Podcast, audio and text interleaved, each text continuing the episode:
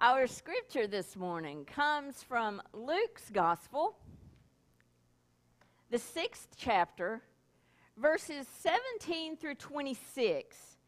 And now, I always look at different versions of the scripture, and God usually helps me decide which version that I would like to use because of the way it presents itself. And so this morning, I wanted to use a version of Scripture called the Message. And now, true, this is a paraphrase of the Scriptures from Eugene Peterson, but I think the way that he words this text is absolutely beautiful. And I wanted to share that with you this morning. And if you feel comfortable, when you go home, you can look up this version in your own version. But this morning, give ear to the message version of the scripture. Luke chapter 6, verses 17 through 26. Coming down off the mountain with them, he stood on a plain surrounded by disciples and was soon joined by a huge congregation from all over Judea and Jerusalem even from the seaside towns of Tyre and Sidon. They had come both to hear him and to be cured of their diseases. Those disturbed by evil spirits were healed. Everyone was trying to touch him. So much energy was surging from him, so many people healed. Then he spoke. You're blessed when you've lost it all. God's kingdom is there for the taking, for the finding. You're blessed when you are ravenously hungry. Then you will be ready for the messianic meal. You're blessed when the tears flow freely. Joy comes with the morning. Count yourself blessed every time someone cuts you down or throws you out, every time someone smears or blackens your name to discredit me. What it means is that the truth is too close for comfort and that that person is uncomfortable. You can be glad when that happens Skip like a lamb if you like. For even though they don't like it, I do. And all heaven applauds. And know that you are in good company. My preachers and witnesses have always been treated like this. But it's trouble ahead if you think you have it made. What you have is all you'll ever get and it's trouble ahead if you're satisfied with yourself. Yourself will not satisfy you for very long. And it's trouble ahead if you think life's all fun and games. There's suffering to be met, and you're going to meet it. There's trouble ahead when you live only for the approval of others saying what flatters them, doing what indulges them. Popularity contests are not truth contests. Look how many scoundrel preachers were approved by your ancestors. Your task is to be true, not popular. May the Lord add his blessing to the reading and hearing of God's word. Let us pray. Father God, thank you for this word so plainly spelled out that even we can understand.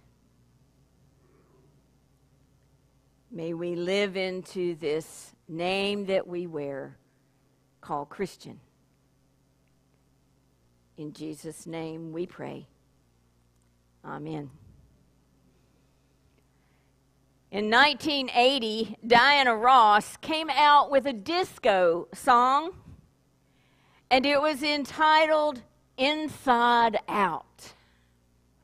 The lyrics could have been written for today's scripture. And it was for sure a theme song for Jesus and his ministry. I wanted to share with you the words of the first verse and the chorus this morning. I said, Upside down, you're turning me. You're giving love instinctively. Around and round, you're turning me. Upside down. Boy, you turn me inside out and round and round. Upside down, boy, you turn me inside out and round and round now that you've got that song in your head.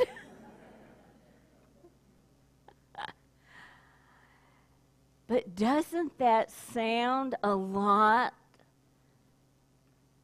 like what Jesus was all about?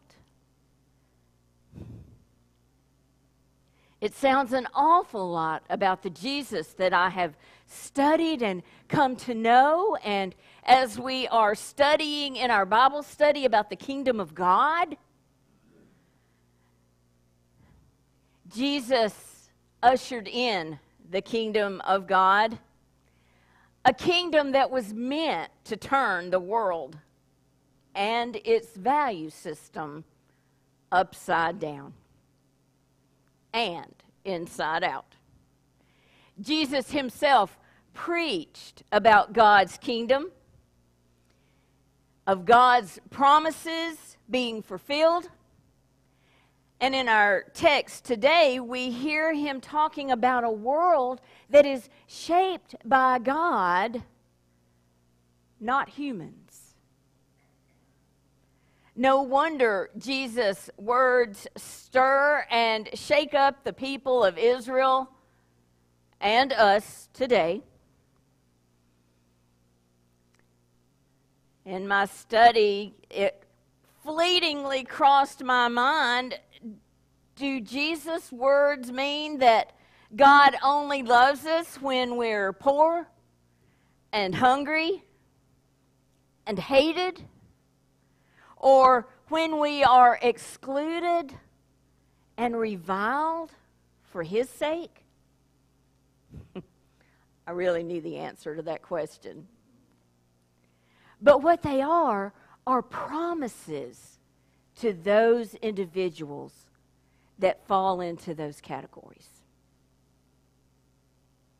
Jesus' words are also a warning, though, for the rest to sit up, to pay attention, if you will, and to be generous and to be compassionate to the least, to the last, and to the lost. Luke reminds his hearers that they are called to keep on living richly toward God. Towards God.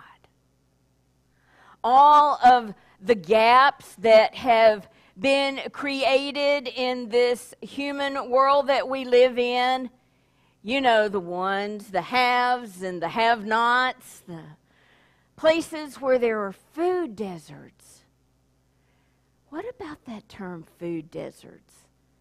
Places where readily available to a family, there's no food, where they have to travel to be able to get even the basic types of food.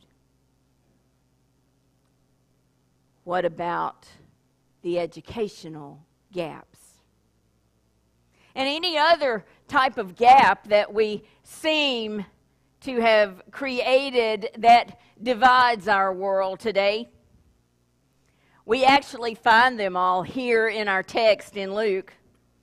We see them in the four blessings and the four troubles.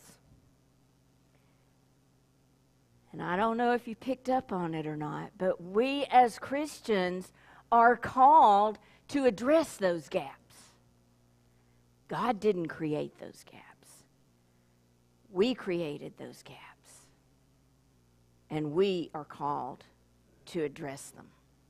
Not only for God's sake, but for our own.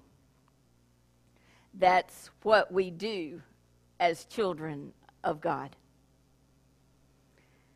Now, if you were to go back to Matthew's gospel, you would find this sermon, and in all of the subtitles that we find in Scripture, you would find this particular sermon entitled The Sermon on the Mount. The Sermon on the Mount. And Matthew placed it there to show that the message came directly from God. Directly from God. But Luke, on the other hand, places this sermon, which is known as the Sermon on the Level Plain, he puts it down to where the people live and where they work and where they love and where they interact with each other.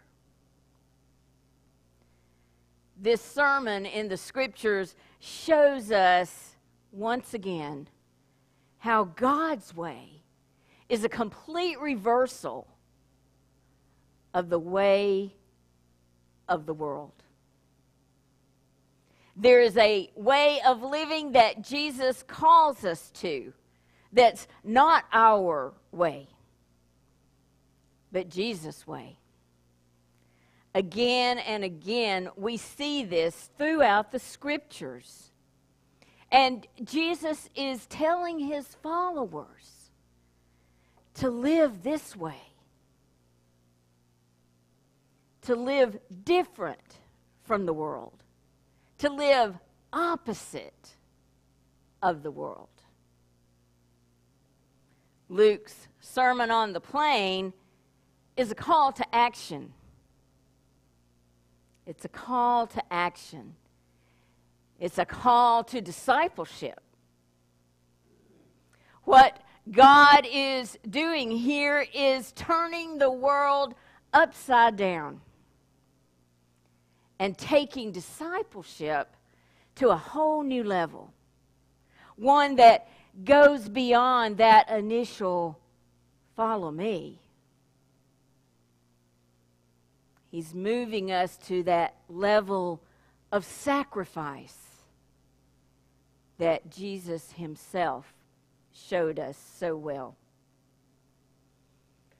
This was a hard truth for Jesus' followers in that day. This is a hard truth for you and I today. It's hard because the question that we all have to answer at this point is which is most important to you? This kingdom that we're in or God's kingdom? Are we not the ones who call ourselves Christians after Jesus Christ? Are we not known as the body of Christ? Have we not been called by God to be witnesses to the grace and the truth and the mercy that we have come to know? as followers of Jesus Christ? The kingdom of God is an upside down kingdom. And it is far more important than pursuing wealth or comfort or pleasure or fame. Which of these things do you treasure instead of God? What would it look like today if we truly lived into the words of the scriptures when it says, Seek ye first the kingdom of God. As we close this morning, do we dare ask ourselves that question? Do we dare ask the Holy Spirit to show us where we are pursuing things other than the kingdom of God? That's risky. It's risky. I want you to take some time this morning to search your hearts. Now, you can do that in your seat quietly. You can come to the altar and do it there. But I truly want you to take this time this morning to search your heart